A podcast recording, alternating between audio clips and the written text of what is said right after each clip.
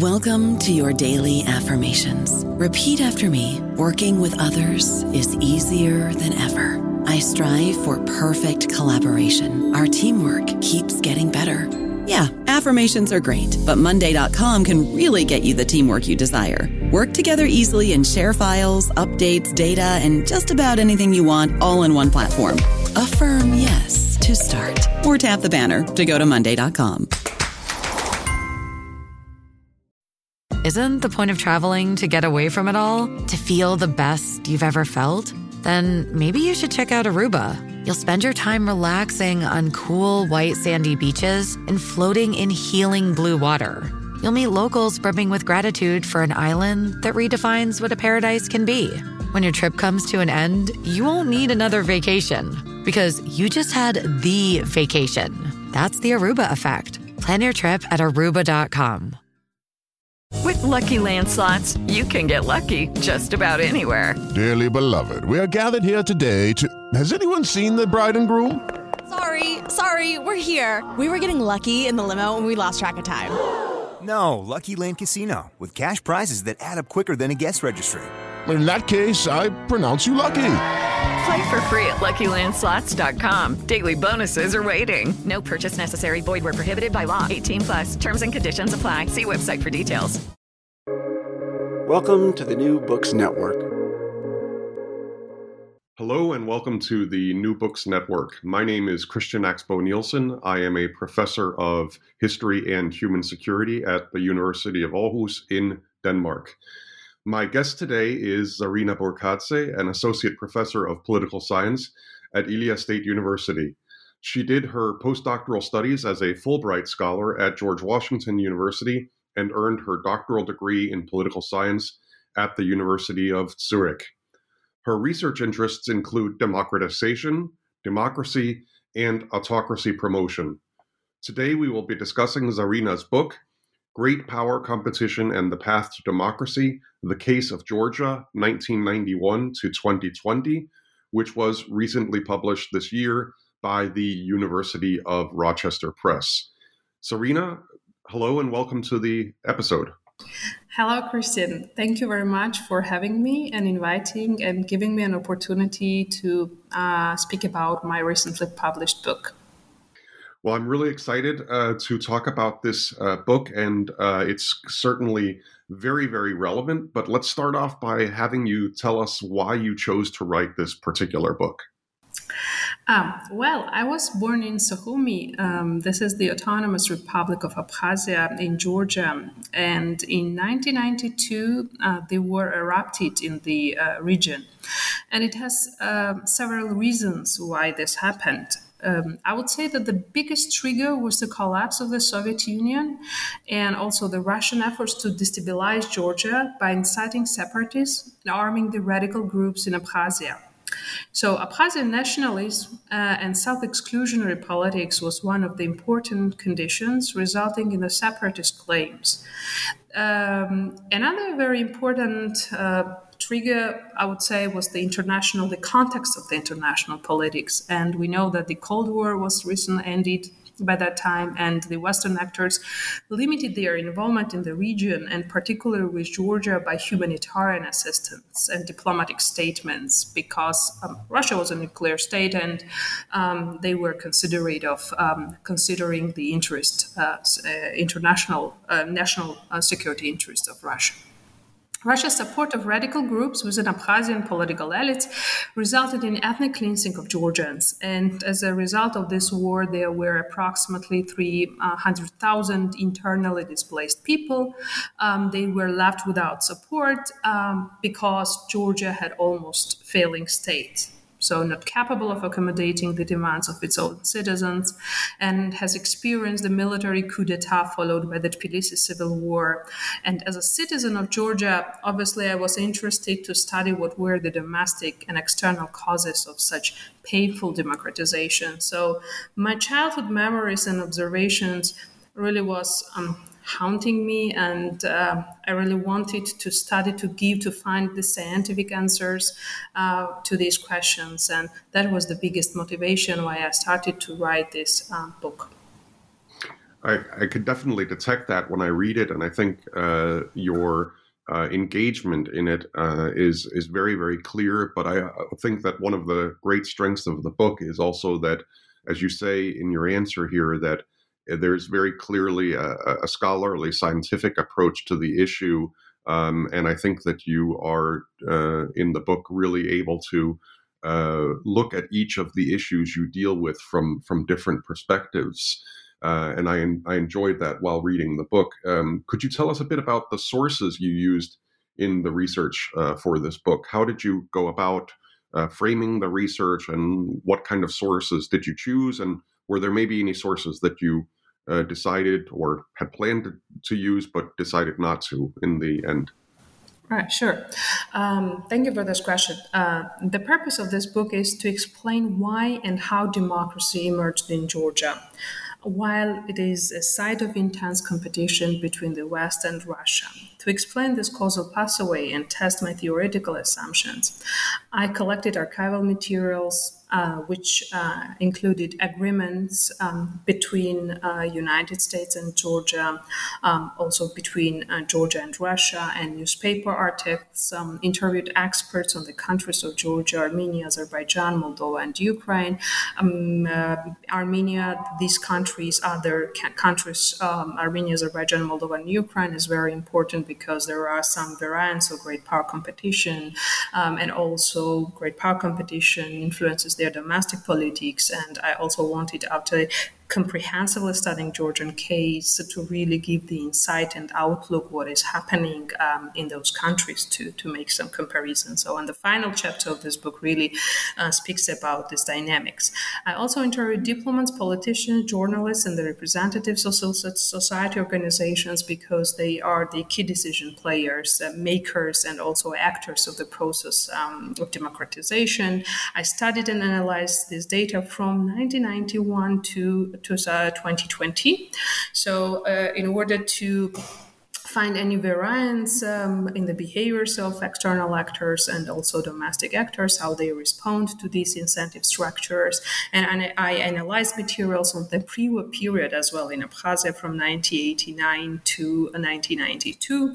So um, newspaper articles mainly, I chose to uh, research this topic qualitatively in order to explain how the macro variables are translated into the micro actions and guide the behaviors of local elites and societies to form democratic rule.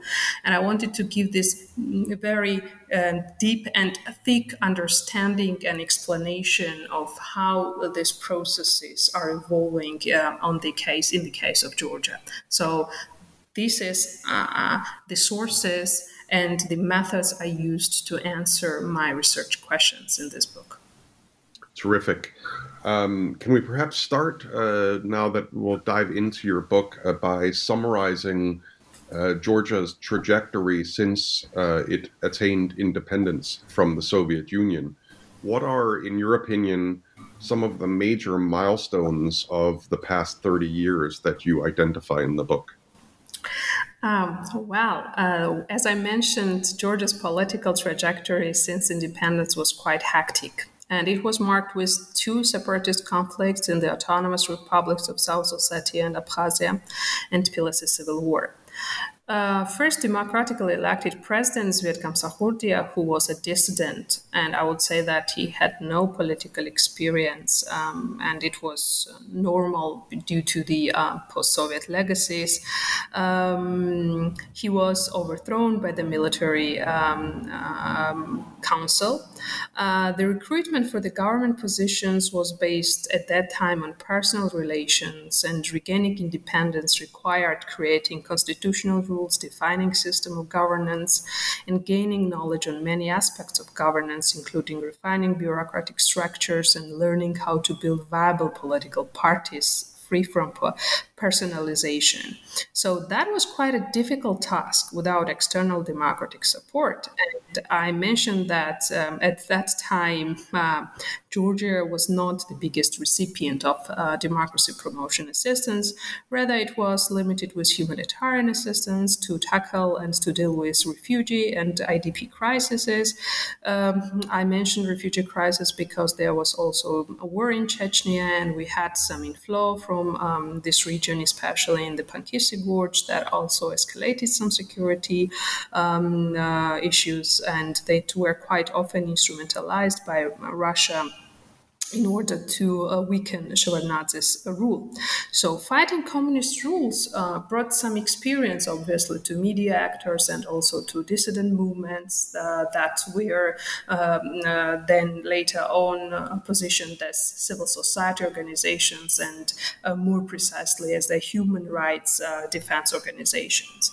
But most important rebirth of these arenas. Um, media and non-governmental organizations, which is very important part in the process of um, uh, democratization. Without these arenas, it's impossible to speak about any co- institutional basis or any consolidation of democracy. So uh, they, they started this rebirth when they received substantial external support and assistance, and primarily from the United States. So first projects of the U.S. democracy promotion, focus on humanitarian assistance, and then aiding Georgian counterparts in building electoral systems, because elections are the basic minimum to qualify and to be a democracy, right? Founding elections in Georgia was the most free and fair, and when I asked to my participants uh, of the research. Um, observation when I did and when I interviewed um, uh, the interviewees, the answer was that how they explained why these first founding elections was the most free and fair in our history. That um, the quality of founding elections was positive and quite high uh, because uh, Georgia was going uh, to establish a new state, and none of the actors involved in this process, and including the population, had no right to miss this chance. People overwhelmingly voted for Gamsakhurdia because Gamsakhurdia was an uncontested candidate. He was a nationalist leader, and obviously, he to some extent used this nationalist discourse to mobilize the voters in the absence of uh, uh, kind of uh, real democratic institutions. That was also obviously some kind of problem in this process. Um, however, for the communist intelligentsia and the elite group that was aligned with Russia, Gamsakhurdia was unacceptable. Mkhedrioni, this is notorious paramilitary group, staged military overthrow, and Gamsakhurdia left the country. Initially, uh, president and his family went to Chechnya as they had a friendly relation with the first Chechen president Johar Dudaev. Gamsakhurdia returned in the West Georgia, where his electorate were regionally concentrated. However, he died under obscure circumstances, and even now, um, the reasons of his death is unknown. Some claim that he uh, committed suicide. Some claim it was the politically motivated assassination of, of, the first president. So the military council invited Shevardnadze to rule the country uh, Shevardnadze had close connections with the West and Russia um, uh, because his international reputation was quite um, important in the sense that Shevardnadze was the former uh, uh, foreign minister of the Soviet Union, and he played a huge role in the co- in, in the uh, collapse of the Berlin Wall, on the collapse of the Soviet Union, and uh, despite this uh, high reputation, high international reputation. He had very good relations with Baker, with the uh, Genscher, with uh, um, Demirel from Turkey, and so um, these are the foreign ministers exactly, of, of, these exactly. countries now. And these three countries were uh, actively involved in institutional building, especially Turkey and Germany helped a lot Georgia in building the military capabilities at the very early period of our independence under Shevardnadze. Um, and uh, but his reputation um, didn't help him much uh, with in relation with Russia. Uh, he really tried a lot. He had this experience being as a com- one of the communist leaders and knowing uh, the cogs and wheels of the, uh, the institutional setting of the uh, how, how, Soviets ruled at that time. Um, and, uh, and, this reputation did not help to avoid the war in Abkhazia. contrary, when I was studying the archival materials, I found uh, one of his um, uh, interviews where he uh, says that Vice President of the Russian Federation threatened Shevardnadze to send planes up if Georgia did not join the Commonwealth of Independent States, uh, which might also contribute to the end of Abkhazian war. And Russian troops were participating in the escalation of hostilities in Tskhinvali region, and there was a rocket attack on the region after the ceasefire agreement. So there was quite constant violation of ceasefires or any agreements that was concluded between Shevardnadze, Georgia, and Russia. And uh, even more, um, one of his ministers, security ministers, um, planned and executed. The attempt of terrorist attack against Shevardnadze. And that was, I would say, the awakening of Shevardnadze when he started to think to um, deepen the ties and connections with the Western uh, countries and to uh, formalize these relationships with NATO, with European Union, and with the United States.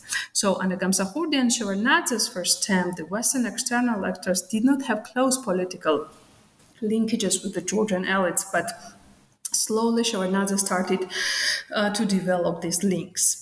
And now, in the case uh, of Georgia, great power competition began in earnest when Western democratizers entered the political space during Shevardnadze's second presidency. So Shevardnadze consolidated his power vertically to counter the military council.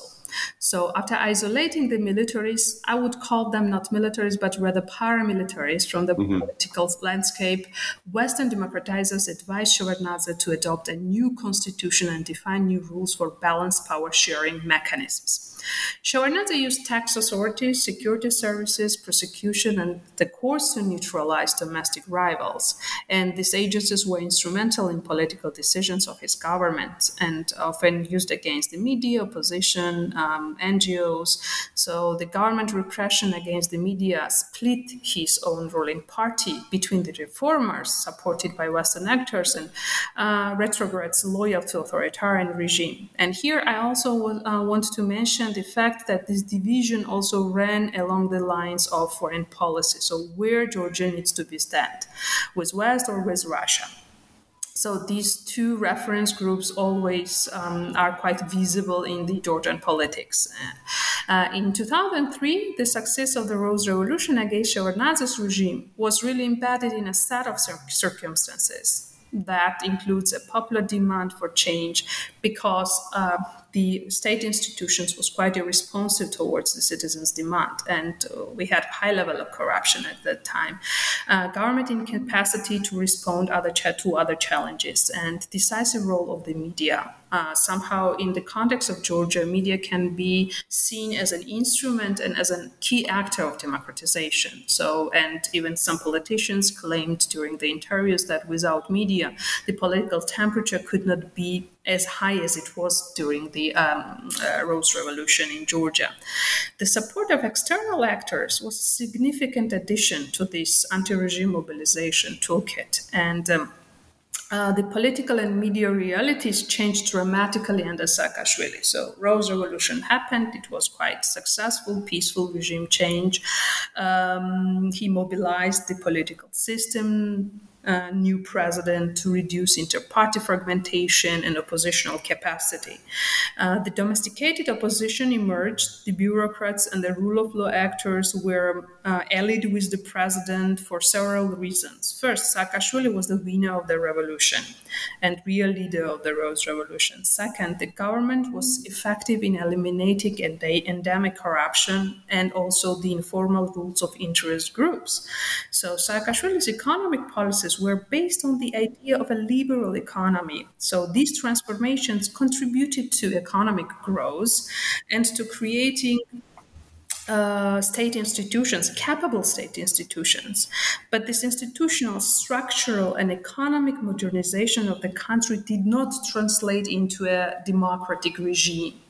Uh, conversely, the uh, incumbents were exposed to increasing authoritarian tendencies, and uh, as we said in Georgia, that, that that was the dictatorship of Democrats. So. Mm-hmm really That's a very interesting term. yes, they really developed the state institutions. Uh, they really made country responsive to certain um, threats or challenges, but it was not a democracy, liberal democracy per se, where all parties who are involved in the process have the same rights or same opportunities um, to be part of political process. So uh, we know that also critical point was that Saakashvili tried to uh, appease the Russia and to negotiate, and he himself also recalls all these things uh, if we look to, to, his interviews. But somehow I, am not sure whether it was on the personal level or it was like uh, also um, Russia's uh, imperialist goals that um, these negotiations did not work, and finally, um, uh, Georgia was somehow punished for its Western orientation uh, because uh, Saakashvili's government made it clear that our foreign policy goal is to become a member of NATO and to become a member of European Union and to have a strategic relations with um, United States. So then happened the war in 2008 uh, when the Russia invaded Georgia and Georgians fought five days war that was quite difficult for a country whose population is almost 4 million. Mm-hmm. And at that time, Georgia uh, uh, really um, sometimes was criticized even by some Western um, policymakers that we were provoked. But um, after time passed, uh, the case of Ukraine showed that we were just a uh, beginning step, starting point of a big project of, for, for of Russia um, that is restoring the old empire.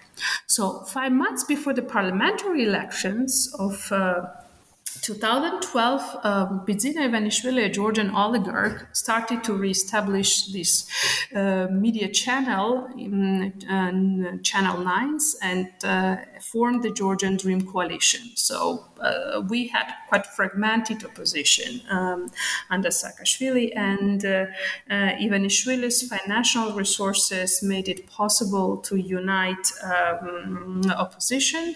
So uh, the um, critical media enjoyed complete editorial freedom to criticize the government's policies, opposition media, uh, and but they had the coverage limits.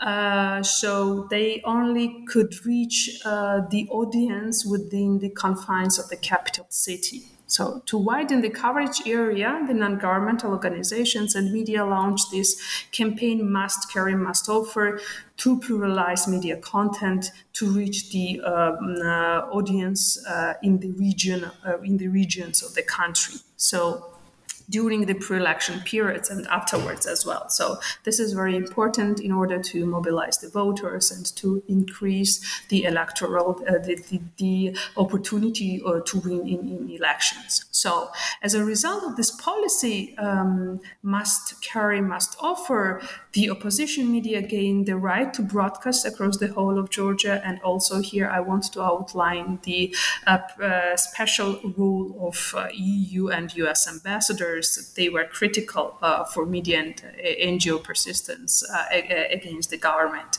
So they helped these non-incumbent actors um, at, at, the critical time. Another campaign also um, aimed to reduce the capacity of the state not to conduct illegal surveillances against the opposition. And this affects you campaign was in this regard very important uh, a period of political, uh, and what we uh, have as a result is that um, uh, one of the journalists uh, that was um, linked to Russia, and later on he established, she established far right uh, political party, the Alliance of Patriots, and she also became the vice speaker of the Parliament of Georgia. Uh, she uh, obtained the illegal um, tapes about how um, inmates, prison uh, inmates, are uh, treated at the penitentiary institutions of Georgia. And these um, tapes were released right before the elections, which obviously caused the public outrage and students mobilized. There was a protest and demonstrations, and really defined the electoral outcomes at time. So a period of political cohabitation followed the peaceful transition of power after the uh, 2012 election. So that was the period when Georgia, for the first time, peacefully transferred its power to opposition. So Saakashvili, right, and that's that's 20 years after independence. Exactly right. So that is uh, President Saakashvili and his party, United National Movement, um, uh, made a critical decision to uh, recognize this result they were pro-Western, they positioned as a pro-Western party, and therefore um, democratic behavior and recognition of results uh, should be consistent of their image and of their political goals. Um, so we have quite a strong opposition from a ruling party at that time, um, and uh, opposition and the ruling party shared the post of president. Saakashvili was the president, and uh, prime minister was uh, Ivanishvili from the uh, Georgian Dream Coalition. Uh, external democratizers were more watchful and critical of the new government. The removal of the unwanted government, however, appeased Russia. These factors permitted political pluralism and also uh, strengthened the competition between the government and the opposition. Irrespective of failing justice, favoring conservative voters, and politicizing the state institutions, the period of Georgian Dream government, um, initial phase of uh, Georgian Dream government, is marked with the emergence of multiple veto holders within the political media and social structures. So the post election context forced Saakashvili to cohabitate with the parliamentary majority that denounced his policies. Democracy promoters scrutinized the government policies to avoid weakening the uh, opposition, and externally driven and domestically motivated struggles of the pro democracy and liberal forces gave rise to party competition, fragmented the political and media landscape. So opposition and the ruling party had their own media channels, affiliated media uh, channels, and diffused the political power. So this diversity of veto players indicated a democratic arrival of Georgia in its minimalist sense. Uh, this overview shows that uh, competition between great powers enabled local actors to engage in meaningful competition with the ability to veto authoritarian takeovers. External political competition um, prolonged confrontations, provided peaceful episodes for democratization, and weakened powerful monopolistic groups. Since the governments of democratizing states can easily ignore the demands of their populations, they can concentrate their political power, especially when there are no democratic institutions or when such institutions are weakly shaped. And in such case, great power competition broke the consolidated power by pluralizing domestic political spheres and empowering the disadvantaged insiders of the regime. So, um, this is how I explain um, the arrival of democracy in its minimalist sense in Georgia, uh, overviewing these four different periods of our democratization. I don't know about you, but I'm very busy and I don't have a lot of time to cook. That's why I subscribe to Factor. Eating better is easy with Factor's delicious, ready to eat meals. Every fresh, never frozen meal is chef crafted, dietitian approved, and ready to go in just two minutes. You'll have over 35 different options to choose from every week, including Calorie Smart, Protein Plus, and Keto. These are two minute meals. Factor meals are ready to eat and heat, so there's no prepping, cooking, or cleanup needed. They're flexible for your schedule. Get as much or as little as you need by choosing your meals every week. Factor is the perfect solution if you're looking for fast, premium options with no cooking required. Sign up and save. We've done the math, and this is important. Factor is less expensive than takeout, and every meal is dietitian approved to be nutritious and delicious. Head to factormeals.com slash NBN50 and use code NBN50 to get 50% off. That's code NBN50 at factormeals.com slash NBN50 to get 50% off. Well, that's a, a, a, a really fascinating and, as you say, uh, hectic and at times very you know, almost chaotic uh, landscape uh, over a relatively short period of time. And uh, you've mentioned now this this crucial term in your book, external political competition. Now, uh, obviously, um, and, and perhaps even more so when viewed from the vantage point of of Western Europe, where I'm sitting. Um, one obvious uh, and major aspect of that external political competition uh, involves uh, uh the potential of NATO membership for Georgia. Um, of course, EU membership as well, but um, as we know, uh, even more than the EU, uh, NATO membership figures very largely in the eyes, not least of Russia. So um, there's been a lot of discussion as of late uh, about the decision back in 2008 not to offer Ukraine and Georgia NATO membership. Can you summarize how your book analyzes the relationship between uh, democratization on the one hand and NATO membership uh, for Georgia on the other hand? Um, sure, but can I start to first explaining uh, the key concept uh, of my book, which is external political competition, and then I um, more give more specific elaborations about this relationship between democratization and NATO membership for Georgia, of course. Okay, perfect. So, external political competition takes place when international organizations, in this case NATO, European Union, superpowers, um, United States, Russia, uh, and their reference groups engage in the competitive diffusion of democracy and autocracy. So, external political competition is a deliberate act to promote competing strategies and target domestic actors at the same time. So, this form of political competition has three dimensions. First is that nature of the actor. So, whether as an external actor I promote uh, democracy or I promote autocracy? What is my strategic goal in, in, in the target country? Second is the intensity of competition which varies depending on the capabilities and strategic interests towards target countries.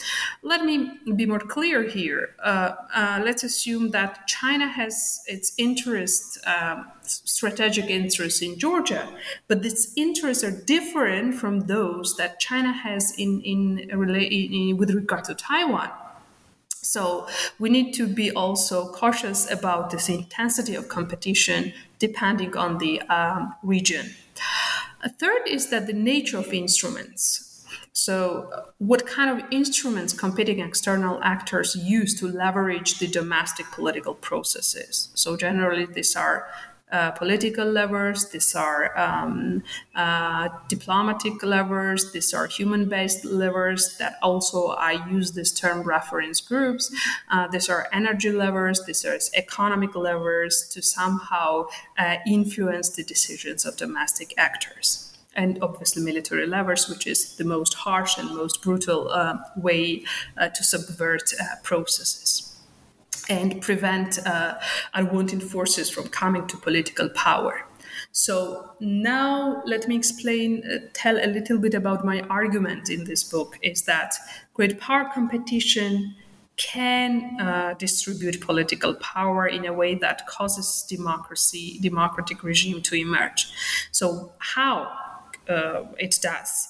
The integration of authoritarian and democratic actors into the process of democratization reduces the chances of a state being violently overthrown. So inclusion also restricts authoritarian actors, uh, where when the elimination increases the possibility of violence. So we have these table episodes to uh, take or make or implement very important democratic reforms. An implication of this containment uh, is that uh, creating stable environment for building democracy and second the competition among the proxies of external uh, competing forces diffuses power. So you we have the decomposition of political power instead of the centralization of political power. As a result diverse set of actors can be empowered within the political and social layers. So we have multiple veto holders.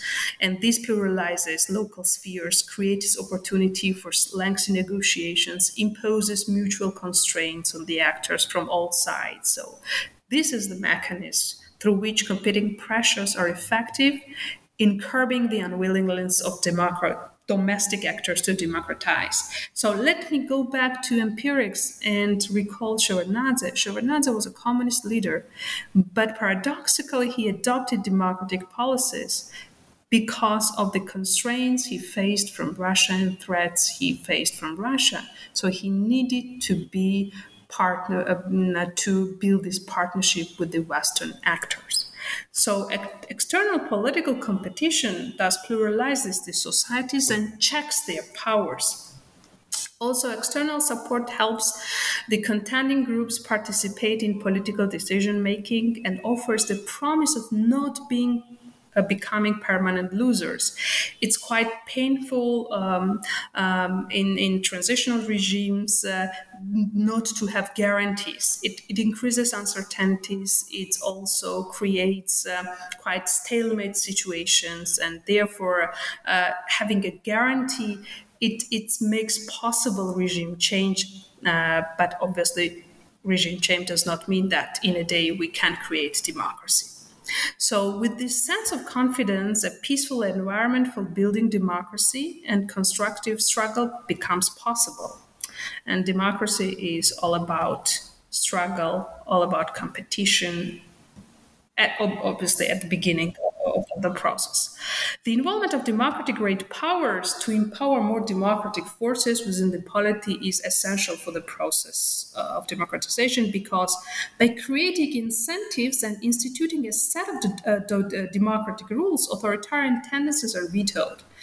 I, mentioned this beginning of a period, very hectic period with the wars, with the civil war, with separatist wars. Uh, that, that the um, external actors uh, democracy promoters were not present at the political space of uh, Georgia, and only dominant actor was Russia. And we have seen the regime quality at that time and afterwards. Um, this is why it's important uh, that the democracy promoters um, uh, be present, uh, and their role is very critical in this sense. The pro-democracy forces prevented two, success, two successive regimes, of those of Shevardnadze and Saakashvili, from consolidating their authoritarian powers. And these pro-democracy, pro-democracy forces mobilized in response uh, to the pro-authoritarian veto holders that are linked to Russia. So, uh, competitive pressures also provide the sizable efficacy of sanctioning mechanisms against local actors. Uh, and, uh, for instance, Russia's involvement in Georgia's politics both reversed and motivated uh, the process of democratization. Their involvement motivated pro democracy elites to be more responsible toward the external allies because they believed that if democratization was hindered, they might be replaced by the authoritarian rivals. So, uh, conversely, the decline of democratic influence allows liberal powers to subvert democratic processes and invoke unchecked autocracy promotion measures through coercive political, economic, and military levers, bolstering authoritarian groups and undermining the territorial integrity of of target countries. And here I come to the point uh, when I have to speak why NATO membership and EU membership is very important for Georgia, for Ukraine, and for Moldova, for all these countries who are trying to democratize and to become a consolidated democracies in the very critical region, geopolitical region. region. So, NATO membership enlargement is, is complementary to the Europe EU integration process and is, is it, it is mutually reinforcing processes. The alliance intends to protect the security architecture of the Euro Atlantic space. Let's remember the history why uh, NATO was established. But some cracks as you mentioned in your question, appeared in 2008 between European skeptics. I call European skeptics those countries who um, uh, started to post to postpone or somehow stall this process of integration of Georgia into North Atlantic structures. And the um, the different uh, ideas had U.S. policy, foreign policy makers re- regarding NATO enlargement uh, policy, and there was some inconsistencies between perceptions and views how this process should evolve. But what I believe, um, as a scholar and as a citizen of Georgia, is is someone who is sitting in Tbilisi and someone who knows and experienced the Russian aggression is that not giving NATO membership to Georgia and Ukraine in 2008 was a strategic mistake we are all humans, policymakers, and we make some uh, mistakes, obviously. This is part of the process. Georgia militarily, why? Why I think this is a strategic mistake. Georgia militarily confirmed all NATO standards. We were the biggest non member contributor to the NATO missions. We can argue about Georgia's quality of democracy. However, let's remember other NATO members when they joined the alliance. Example Albania or back in history, Turkey. Turkey is a critical actor, regional actor in the Black Sea region, right? Uh, we can debate and say about the quality of their democracies as well, but they are the members of the NATO. These decisions were made out of, out of security concerns and strategic calculations at that time thus denying NATO membership to Georgia and Ukraine, lowered the level of competition um, and encouraged Russia to attack these states in 2008, in 2014. Moreover, we had the reset policy before the Crimea, Crimean annexation. And I understand the um, rational um, behind these ideas and these policies that the Western actors want to integrate Russia into the European structures, to be considerate of their uh, strategic and uh, national security interests, but it does not help because uh, we need to also understand what is happening inside the Russia. And recently, we have seen that uh, Ukraine was attacked and invaded um, by its neighbors, something that that that it's it i had the sense that the history was coming back. So such decisions also undermine the credibility of promises made by these international organizations and and and uh, put in the advantageous positions autocracy promoters. And unlike external democratizers autocracy promoters here i mean russia they are successful during periods of political instability because the chances that desired forces will come to power are high. Uh, let me add one argument here as well. NATO enlargement is not a key cause why Russia attacked Ukraine. This aggressive behavior may be ex- explained by, as I mentioned, by internal processes within the political and military structures of Russia, as well as those policies facilitating economic and energy dependence of the European Union on Russia. Perhaps Western for, uh, foreign policy makers, I will be here repetitive, but thought to contain Russia through inclusion, but they lowered their competitive edge in doing so. Democracy promoters should increase their engagement with democratizing regimes rather than retreating from them. For instance, NATO membership for countries such as Georgia means safeguarding their security through a collective defense. So, if we do not have basic conditions, we do not have statehood, it will be very difficult to speak about uh, consolidating our political institutions democratically. So, um, here I think the, that um, Russian factor is quite uh, important. But this is not about per se NATO membership, but about what is happening inside the political regime of, of Russia. And they're ambitious to restore the old empire. Right. Now, you've already mentioned the, the EU, and, and there as well, of course, we, we don't have a, an offer of, of membership, though there has certainly been also some discussion of it, uh, both in Georgia and within the European Union.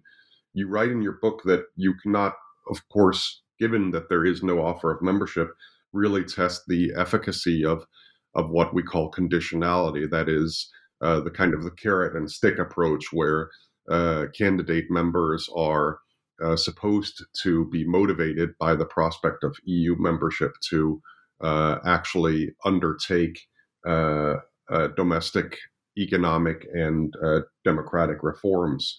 So, could it conversely be argued that the absence of a realistic prospect of Georgian EU membership caused Georgia's liberal elites to overcompensate compared to, say, some of uh, the Balkan elites who have felt, in a way, more privileged or certain of being offered EU membership by the sheer virtue of their, let's call it, closer or better geographical placement vis a vis the EU? Yeah, that's excellent question. Thank you for this question. So, um, conditionality was indeed a defining factor for the democratic transformation of post-communist states. Poland, Hungary, uh, given uh, authoritarian rivals were unable to provide countervailing resources. Well, this is the underlying argument that is offered in the literature. Um, at that time, uh, Russia was quite weak uh, and more busy with its own um, domestic affairs, um, with the war uh, with Chechnya and so on and so forth, and uh, also economic problems um, in, in 1998. But unlike the Central and Eastern European countries, you rightly mentioned that Georgia continued to democratize without being offered a clear prospect of EU membership. But Russia's authoritarian presence also limited the gatekeeping potential of Georgian political elites. So um, uh, the geopolitically imposed necessities motivated Georgia to build networks and search for new alliances. The United States was the first and leading external democratizer in Georgia, especially when we were building our state institutions. And I would say since 2003, um, after the Rose Revolution, European Union really um, was engaged very actively in promoting democracy, sectoral cooperation, building our bureaucracy, state capacities, um, supporting uh, uh, Georgian educational capacities um, uh, and uh, also supporting the rule of law, uh, rule of law reforms in Georgia. for Georgia, there were no structural opportunities um, to democratize, if we uh, look um, uh, from the perspective of what the democracy promotion literature tells us about democratization. And yet, the country developed into an electoral democracy despite being surrounded by authoritarian powers Russia, Iran, Turkey. Um, Azerbaijan uh, also is a consolidated authoritarian regime. So, this outcome was very unusual in the sense that Georgia had a history of civil and ethno-territorial conflicts. And in 2008, by invading Georgia, Russia fully exercised its military leverage and transformed the conflict into interstate warfare.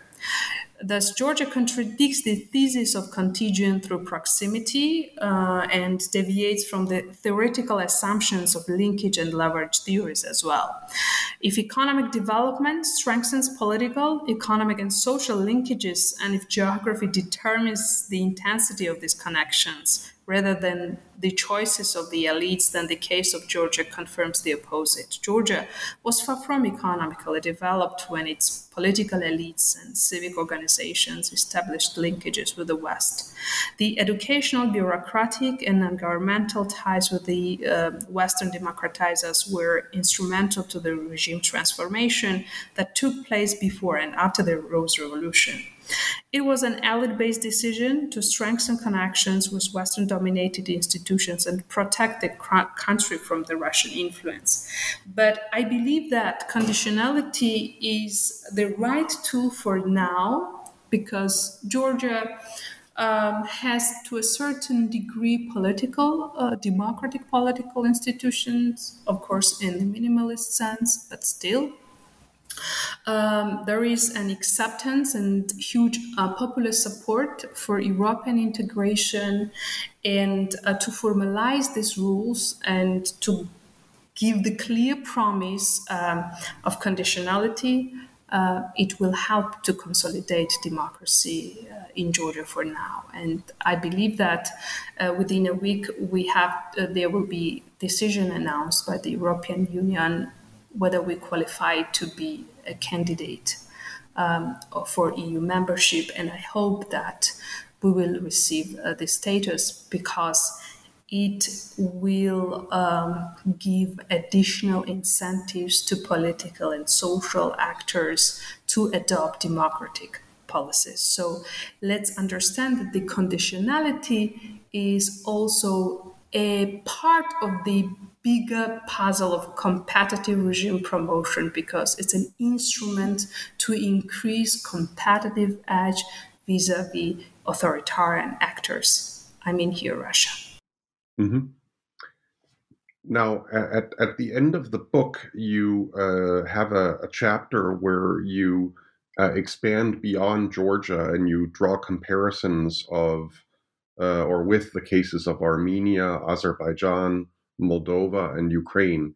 Can you briefly share the highlights of these comparisons? Sure. Um, Armenian, let, let me review um, all of these cases uh, in a way to uh, give the idea uh, how to what extent the great powers were involved in their domestic politics and to what extent the, their internal elites were open and receptive to these uh, pressures. Um, Armenia and Azerbaijan had a low intensity of great power competition. Um, Armenia's relations with Azerbaijan and Turkey is quite complicated, and this forced Armenia to be more dependent on uh, economically and politically on Russia. So recent decisions by Prime Minister Pashinyan gives hopes that Armenia will accelerate the process of democratization, but it did, did not show strong EU aspirations because Armenia is the member of the Eurasian Union um, and never considered to become NATO member because of uh, Russia's um, resistance and because of Turkey. Uh, however, a recent position of uh, Russia in the case of Nagorno Karabakh conflict showed that Russia can't be a credible partner for Armenia. Um, and uh, irrespective of all of this, uh, pro-Russian political elites are very strong, and they blame Pashinyan for losing control on the Karabakh. Um, while I think when I look retrospectively to all of these processes, that Russia, it was Russia's deliberate decision to uh, change its position, shift its position in favor of Azerbaijan, as it thought to receive some support from Azerbaijan in the planned war against Ukraine. Azerbaijan is a very important uh, country in this region. It uh, has huge uh, energy resources and it can uh, other i hope that azerbaijani political elites will use this period with this critical uh, time to uh, formalize the relations with the european union uh, and to benefit more in a sense of developing their political regimes towards democracy Azerbaijani political elites did not receive democratic assistance until 2001 uh, because of Nagorno-Karabakh war, um, and only since the Iraqi war uh, it gained geopolitical importance. Um, however, Azerbaijan uh, remained neutral in relation with other superpowers because he tries not to somehow irritate any of those, either Turkey or Russia or Iran. Um, uh, and if we look to more, let's say, countries which are right on the border of Europe, for instance, Moldova, is somehow similar to Georgia with regard to its ethnic and political divisions at the domestic level. These divisions ran through the political parties and defined their positions regarding foreign policy issues. But unlike Georgia, Moldova was selective towards external democratizers. It, is, it, it never expressed willingness to join NATO. It, it's announced neutrality but we have seen that this announcement by Moldova to be neutral does not help him, does not protect him, it from, from Russian aggression. And uh, contrary, um, uh, several months or weeks ago, there was um, uh, Moldova, the, the, region of Transnistria, uh, there were some escalations um, and the signs of that Russia may also potentially invade uh, Moldova. While definitely EU integration was a priority for uh, Moldovan foreign policy. Uh, Georgia and Ukraine are kind of rebel states, countries, and they resist Russian hegemony, hegemony, and then the political elites of the color revolutions declared their pro-Western orientation and openly sought NATO and EU membership. Unlike Georgia, Russia was not viewed as rival in Ukraine until the annexation of Crimea in 2014, uh, irrespective of the deep-seated divisions between pro-Russian and pro-Western political forces. Um, here, I mean Yanukovych's pro-Russian efforts to dismiss Ukraine's deal with the European Union, um, uh, aimed at removing pro-democracy political elites from the political institutions and destabilizing the environment. So, Ukraine is uh, also strategically the most important for Russia because disintegrating Ukraine for Russia means that it can easily do the same with other post Soviet nations to restore the empire. If we look back to history, um, my sense was uh, when all these processes were evolving uh, in Ukraine that Putin wants to replicate the policies of Stalin somehow. Uh, Putin expressed grievances regarding the collapse of the Soviet Union as Russia was deprived to pursue the politics of domination over these nations. And um, I think that sometimes scholars underestimate uh, uh, these uh, feelings, grievances, um, and uh, um, nationalist minded dictators uh, who violate all international laws and laws and try to undermine the liberal world order. So, um, this would be my kind of comparison that I find these countries, how they differ or in what way they are similar. So, Ukraine and Georgia definitely are the countries uh, in which we have more intensive level of uh, great power competition. Your your the last part of your answer there reminds me of, of someone I heard a, a while ago uh, talking about how it is to live in a world in which uh, some countries, um, in for example Western Europe and and uh, perhaps also in your region, uh, are at least in some ways attempting to conduct uh, foreign policy and defense and security policy in a kind of 21st century mode, uh, but are confronted by uh, uh, a state such as Russia, whose leader seems intent on conducting foreign policy and defense and security policy in a 19th or 20th century mode um, and the realities uh, and the clashes that that cause. Um, so I think that that's something we, we really do need to consider uh, what what the consequences there are. We're going to need to uh, wrap up here, but I, I, want to just come back to Ukraine since um, that is obviously what is all on our minds now, and and I'm sure that is the case in Georgia as well. So, um, for the final question, could you speak a bit to how the war in Ukraine, um, as it's evolved since February, and we of course both know that it's a war that we need to remind ourselves has been going on since 2014, but in its current kind of full fledged iteration since February, uh, what effects or consequences of the war in Georgia um, can you uh, identify? And in particular, I'm of course curious as to whether any of these consequences of the war have caused you to reconsider or modify the conclusions that you present in your book, uh, and how the war has affected Georgian public opinion with respect to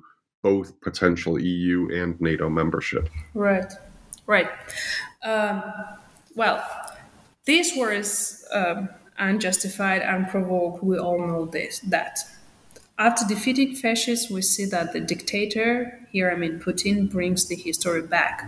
We have seen that Russian elites openly express their intent to eliminate Ukraine as a nation and disintegrate its statehood in the most brutal way. And then let me here quote Article 2 of the UN Convention on the Prevention, Prevention and Punishment of the Crime of Genocide. Um, that tells that states that any, uh, any acts committed with intent to destroy in a whole or in part a national, ethnical, racial, or religious group, as such killing members of the group, causing serious bodily or mental harm to members of the group, or forcibly transferring children of the group to another group is an act of genocide.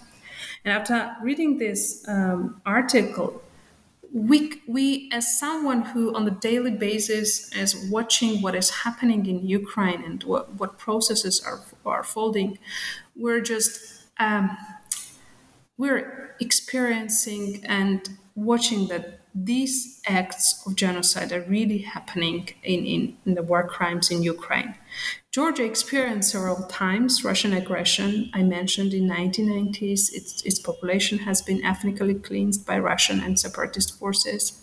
And uh, organizers and perpetrators of such acts were not held responsible in case of Georgia because at that time we did not have s- such public visibility as it happens right now in Ukraine.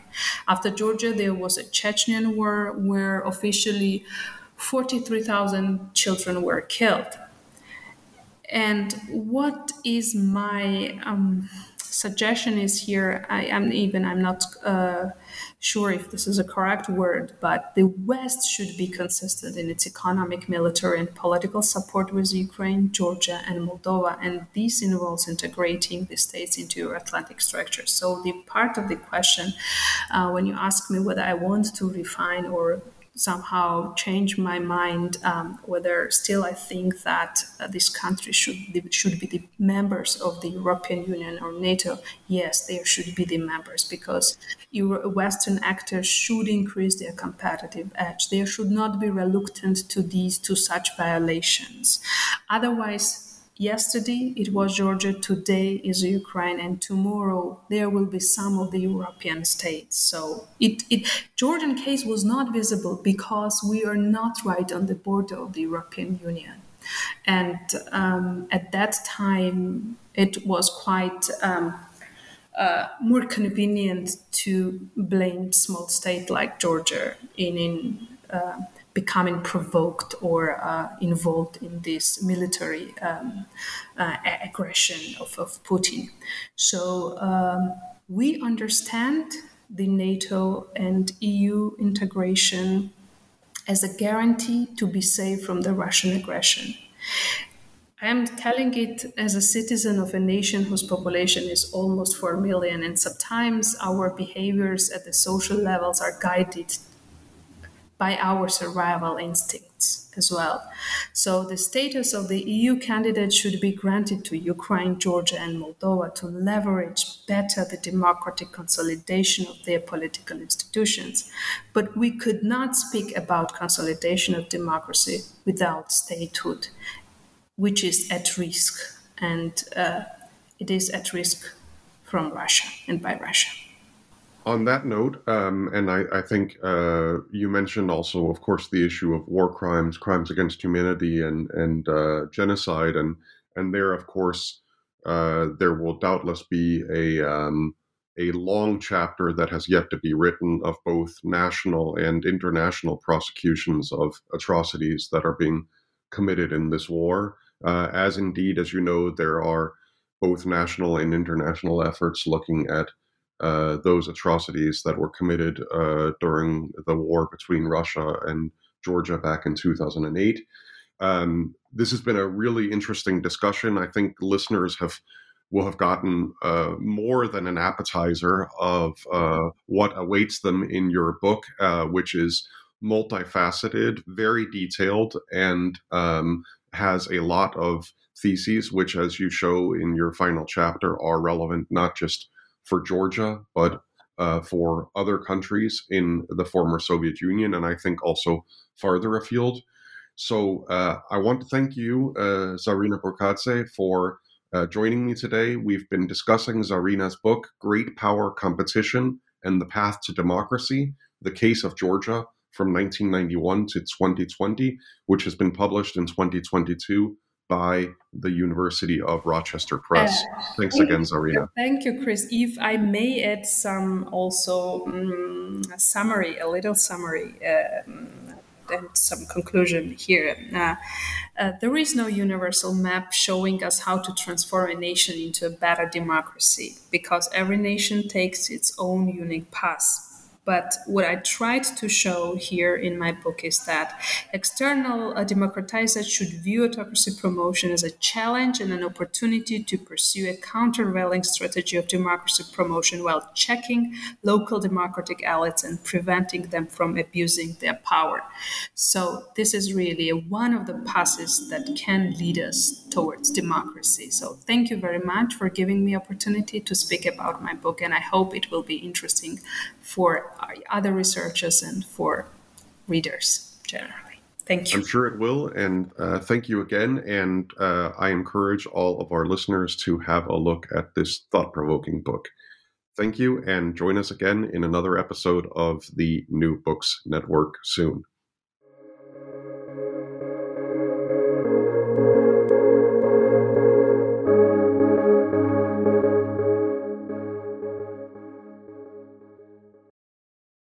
LuckyLand slots, you can get lucky just about anywhere. Dearly beloved, we are gathered here today to. Has anyone seen the bride and groom? Sorry, sorry, we're here. We were getting lucky in the limo and we lost track of time. No, LuckyLand Casino, with cash prizes that add up quicker than a guest registry. In that case, I pronounce you lucky. Play for free at LuckyLandSlots.com. Daily bonuses are waiting. No purchase necessary. Void where prohibited by law. 18 plus. Terms and conditions apply. See website for details.